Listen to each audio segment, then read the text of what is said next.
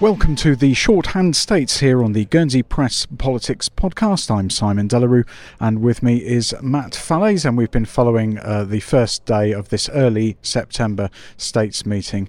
And uh, we have the luxury today of uh, standing out in the road and recording this because uh, it's partially closed off, no traffic, that makes a change. And uh, so, Matt, it's been a, an interesting day, and as is often the case with day one of a States meeting, all sorts of different subjects uh, cropping up here and there. Um, what was it that really caught your attention uh, today? Well, I think the statement by the P&R president, Peter Ferbrache, and the questions that followed probably uh, were the, the most um, interesting thing I was covering today. So, uh, a few things that came out of there. Um, states committees are struggling to stay within the budget limits set for them by uh, P&R for, for this is for next year. Uh, Deputy Ferbrache was asked if he could give an update on this year's budget performance, and he flatly refused, uh, saying that they, they had some information coming out next week. But with regard to next year, um, they were asking committees to find savings of about 2.5%. He said nearly all committees have failed to do that and have made bids for why they should be excluded from those savings targets. And HSC had made a bid for several uh, million in addition, even though they were they were excluded from the original savings target. So I think that's you know, going into the autumn. Um, that's clearly going to be a, a, major budget headache for the states. We know about the long-term challenges, but even staying within the budget limits um, initially set for next year looks as if it's going to be very difficult for states committees. Um, he also said, in a in a sort of frank admission, um, that uh, civil service reform which was a priority of P&R early in this term, is well behind schedule. He said there's no point trying to gloss over that.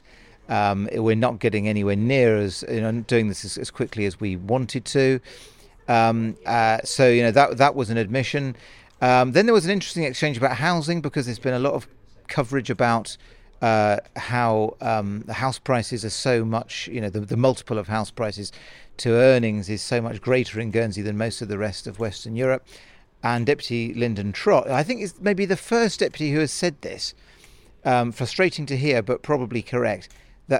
You, you can't get house prices in Guernsey down to what might be a normal multiple somewhere else because then the average house price would be 200 250,000 you know that would represent kind of massive economic catastrophe for Guernsey um, so he kind but, of Deputy uh, Ferbrache did make the point that well, it doesn't shouldn't stop us trying at least to go in that direction a little bit. He did, but that kind of confronted the states because we always hear about the need to make housing more affordable, and they had this report done by consultants who said you need to you know massively reduce your your um, average earnings and house price multiple. And Deputy Trott was the first deputy I've heard for quite a number of years saying, hold on.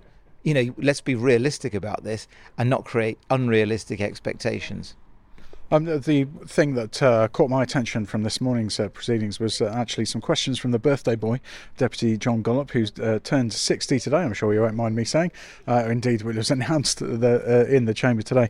Um, he asked some questions, actually, of two different people the Economic Development President, Neil Inder and also the Home Affairs President, uh, um, Rob Prow, about um, the people travelling over to Guernsey from France who have, are temporarily at the moment able to come over on a, a, an ID card if they're here for a day trip. We know that's going to end on 30th September, uh, but it was made pretty clear today in answer to his questions um, that we're not going to see that again.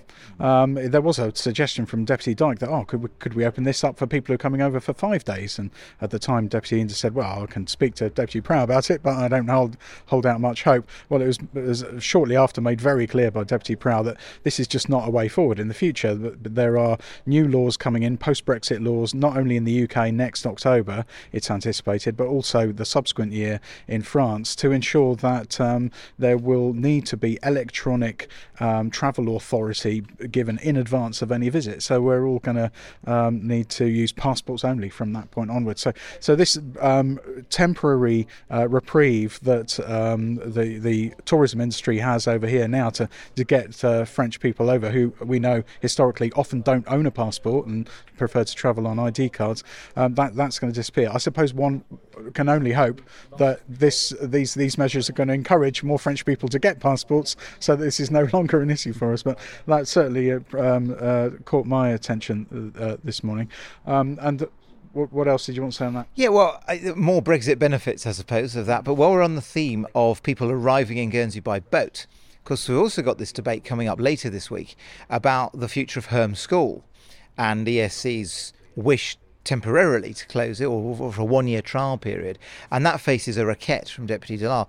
But what was quite interesting today was we had a, a letter of comment circulated by the Policy and Resources Committee, which indicated that. Um, that there may be some members of P&R who are prepared to vote in favour of that requête. Now, that I think ESC perhaps is under some pressure uh, to defend its position over Herm School in that debate. And if there are members of P&R who back the requête, it could make that debate later in the week even closer. And another interesting thing on Herm School today, we, we understand that an email has been circulated by the ESC president, um, Deputy Andrea Dudley Owen, which touches a bit more on safeguarding concerns um, at Herm School, know, the way Herm School has been organised for, for a number of years. Now, I don't know the, the detail of those concerns. Um, uh, I've been trying to get hold of that email and, and at the moment I haven't been able to. But clearly, ESC is kind of throwing the kitchen sink at trying to defend its position over Herm School. Um, and I think that's going to be a, a perhaps in the end the, the, most, not the most politically significant, but maybe the most interesting debate of, of this week. Um, well, we will certainly uh, watch that with interest. Um, something else that uh, has um, been going on this afternoon, we should mention, uh, is the electricity strategy. Obviously, we're going to be uh, dealing with that a lot tomorrow, but they have uh, gone on to that with the amendments uh, to it today. And actually, the, the thing that was brought to our attention today by Deputy Al Brouard initially, and also Deputy Peter Roffey chimed in with it as well, is problems that we have faced in the past with Jersey over electricity. Now, I hadn't realised the extent of these problems, um, but it all came about because uh, Deputy Mark Helyar, the Treasury lead for P&R, the man in charge of the money, um, is has laid an amendment proposing that we work together more closely with Jersey. Well, actually, it's to investigate ways in which Guernsey Electricity Limited and Jersey Electricity Limited might actually work more closely together. Um, it, this seems to be a nightmare scenario for some uh, deputies. Uh, Deputy Al Brouard was saying, well, in the past, um, there was so much obstruction given to cable repairs and a refusal on the part of Jersey to pay their their what he thought was their fair share of the repair bill um, that we ended up paying um, for on island generation, costing a million a month for seven months. Um, a direct cost to Guernsey as a result of that obstruction, he argued. Um, Deputy Roffey was saying that if you're going to cooperate over anything, let it not be this. Um, it would be uh, a disaster. He said there was um, a previous occasion where Jersey was trying to say, well, okay, if you want these repairs done, if you want new cable laid over our beach, you're going to need to let us have fishing rights around your island.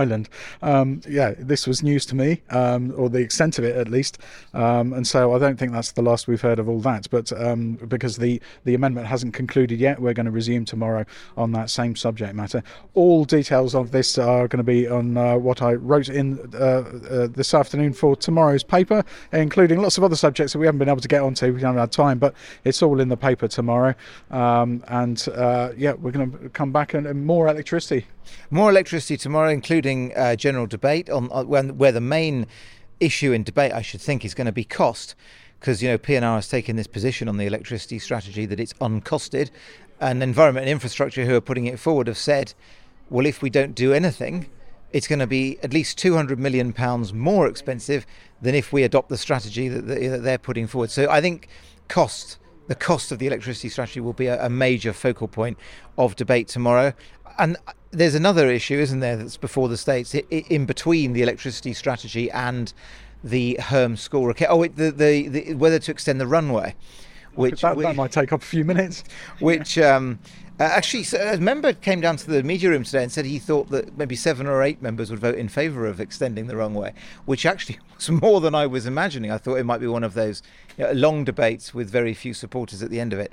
But um, yeah, I mean, this states meeting is going to go on for the full three days uh, if it finishes at all, isn't it? Yeah, I certainly think so. It, it's it's when you were mentioning going back to that strategy thing there. It it I I've been in this game long enough to know that if something comes uh, along as an overarching strategy, there's not enough detail, and if something comes along with a lot of detail, then it's it's not a, a wide enough perspective, and so we go back to the drawing board. Hence the can kicking. Anyway, uh, that's let's not kick the can of this uh, podcast any further. We'll end it there, shall we? And do come back for another roundup of uh, tomorrow's proceedings at the same time tomorrow. And uh, in the meantime, of course, uh, all the details in our pages. That's all for now. Bye bye. Good night.